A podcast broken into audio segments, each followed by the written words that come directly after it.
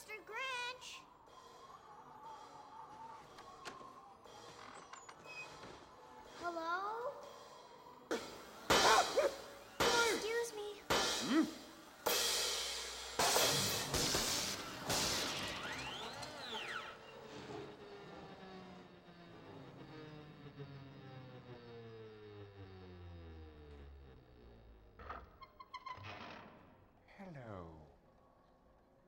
Little girl.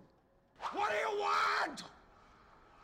Mr. Grinch, I came to invite you to be holiday cheermeister. Uh, holiday hoopy whatty? Cheermeister. Huh? Share my celebrate with friends. That's a good one. Well, welcome again to Hope. Good morning. My name is Eli. I'm the discipleship minister here at our Ankeny campus. And one of the things I love the most about Lutheran Church of Hope, about our church, is that we are an invitational church. That's just part of our culture. It's part of our DNA. It's our mission statement to reach out. Uh, we want to, we, you know, it seems like every day that I'm here working behind the scenes with our staff or our volunteer teams, we're trying to think of new and creative ways to uh, open the front doors of our church wider and wider so that more and more people can experience what God is doing. And not just through our church, but in this community, in this area, what He's doing around the world. I think of our Advent Missions Project over in the Philippines, all of our missions trips. That's just our culture. It's our DNA to be invitational. Uh, and I love that. Uh, the clip we watched from uh, the Jim Carrey version of The Grinch has Cindy Lou Who climbing up Mount Crumpet to invite the Grinch to be a part of Whoville's holiday celebrations. And um, she, she seems to be the only person in their community who views the Grinch as a sympathetic figure, somebody who's probably lonely, who doesn't have any friends, who could really use an invitation. And so she climbs all the way to the top of the mountain to invite him. And uh, the narrator describes her as that brave little Cindy Lou Who. And I love that because it, it, it, does require some bravery, some courage to invite other people, to, to knock on a door, to, to talk to the person who has the locker next to you at school or at the gym or the office down the hall. It requires a little bit of courage to, to, to extend that invitation. And, um, and even for me, I've done a lot of invitations in my lifetime, but I still get butterflies. Um, this last week, my, uh, my family and I we decided we were going to bake some cookies for Christmas, and uh, we were going to take out these uh, invitations that we've got to our Christmas Eve services. We've got a ton of these postcards around the building, and we put them together in little bags. And my family and I just walked around our apartment building, knocking on doors, saying Merry Christmas, and inviting them to come to Christmas Eve here at Hope. And, and I still got some butterflies. I still get nervous when I do that, and that's why I take my five year old daughter with me, because she she knocks on their door for no reason. Any, any time of the day, she'll just knock on some random doors. And so, especially if it's, hey, we've got cookies that we're going to give away, she got to eat some, and then she was excited to, to share those with our neighbors. And, and it does, it requires bravery. But I think that tells me that I don't think we are born with a fear of inviting other people to be a part of what God is doing in our lives. I think we actually learn that fear, and we lose some of that courage the older we get. I think God actually made us to be invitational people because that's who God is. We're created in God's image, and we're inviters because we believe we follow a God who is invitational. That God is constantly reaching out to us, inviting us and the people around us to be a part of what He is doing in the world, and we get to partner with Him, inviting other people. Especially around the Christmas season, the events around Jesus' birth show us the character of a God who invites, who invites people to, to see what He is doing, to come and see what He's all about.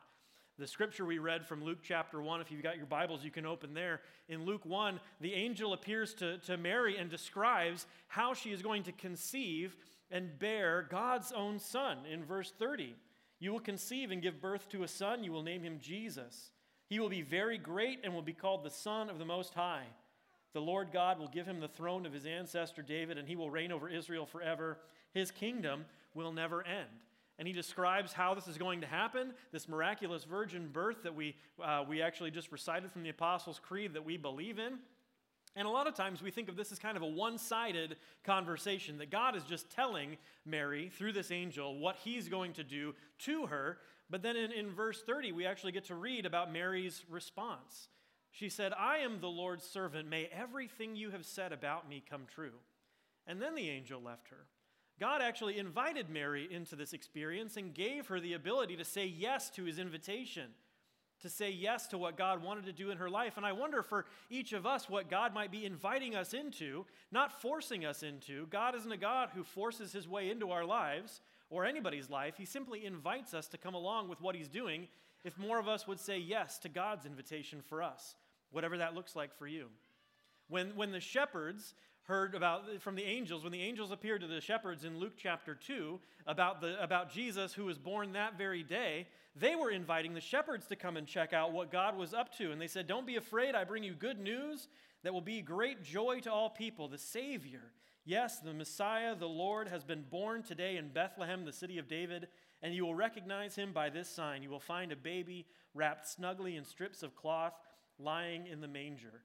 But then the, the angels returned to heaven it said, when the angels had returned to heaven, the shepherds then decided to go, and they said, Yes, let's go and see what we were invited to check out. They didn't have to, they weren't forced into it. Last week, if you were here, Pastor Scott talked about, uh, it was funny, we didn't collaborate on this at all. He preached about last week inviting Scrooges to Christmas, uh, and I'm preaching about inviting Grinches. You'll never meet someone that mean, by the way, if you knock on a stranger's door. I've never had that happen. Uh, usually people just don't answer if they don't want to talk to you. Um, but Last week, if you were here, Pastor Scott talked about that uh, the phrase that Charles Dickens used constantly in the, uh, the Christmas carol that he wrote that, that they are much obliged to do something for other people. Not obligated, not guilted into it, but out of the abundance that they felt, they then felt obliged to tell other people. And that's what happened to the shepherds. They responded to God's invitation and they went and they found Jesus. And then it says in verse 17, after seeing him, the shepherds told everyone what had happened and what the angel had said about the child. That they were so filled up with what they had seen God do, they couldn't help but share it with other people. That's the nature of our culture of invitation at Hope.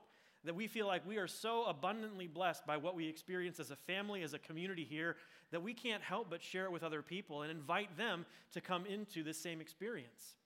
When Jesus was calling his original 12 disciples, he, he, he expressed this same attitude. The, the original disciples found Jesus and they said, Rabbi, where are you staying? Where can we find you? How can we get to know you? And Jesus said, Come and see. Come and check me out. Come along with me, and I'll take you there. And they followed him. And that's the approach that we have a come and see approach to what God is doing in our midst. Now, one of the ways that we do that as a church, a big part of our culture of invitation, is actually through music. It'd be really hard for you to go to any uh, service or gathering or event at Hope where music isn't a, a, key factor in what we're doing. And a lot of people wonder, well, why is there always music around what we do at Hope? And we believe uh, in a couple of things about that, actually. One of the reasons we use music in church is because uh, scientifically we know that the brain actually interacts with music in a way that ordinary speech just doesn't quite reach. Uh, that if all of you were plugged into one of those machines that they track brain activity and on a computer screen you can see different parts of the brain light up to different stimulus. If, if you were one part of your brain would be lighting up right now because i'm talking but if i just started singing i'm not going to do that. If i just started singing these normal words like a sentence a different part of your brain would light up. Music touches you in a different way than speech does and god made us to, to interact with music in a special way. But the other reason we do it is because music is a huge part of tradition here in the church. And, one of the things, one of our core values at Hope is that we worship God and not tradition.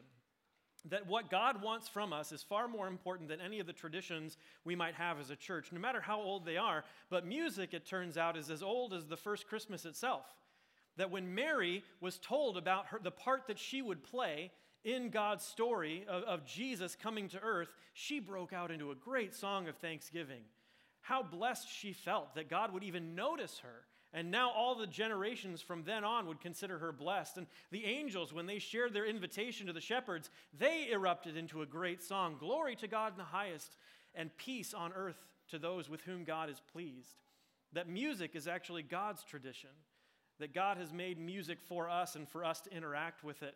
And so we, we press into that because it's a beautiful part of our culture and, and the ways that we express and experience God. And that's why in a minute the choir is actually going to come out for a unique service, a cantata piece that they've been working on for months to continue preaching to us this story of Christmas through song.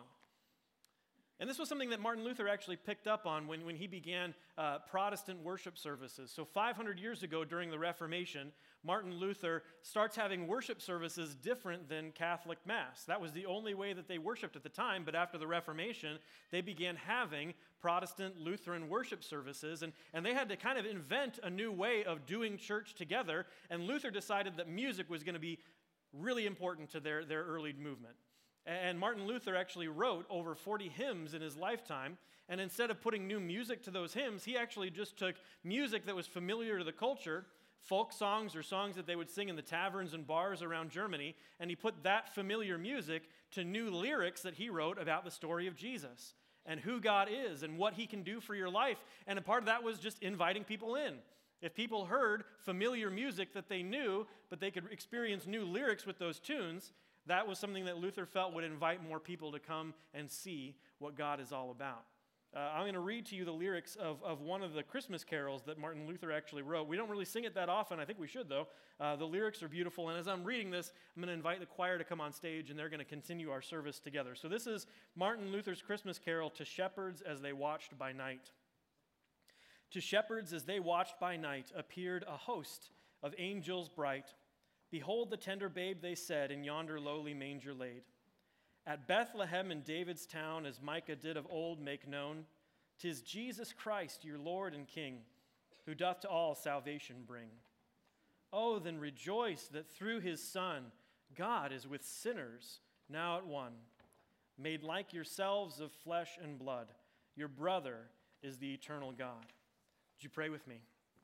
Father, thank you so much for the gift of your Son, Jesus Christ, come to earth. And we celebrate you and uh, the love that you have for us, that you would send your only Son into our world to sacrifice himself for us so that we could be in a relationship with you forever. And I pray, God, this morning as we experience the miracle of a relationship with you, the eternal God, that that would so fill us up we couldn't help but share with everyone we meet going out of this place that miracle and the joy that we feel from having been invited into your story. We pray these things in Jesus' name.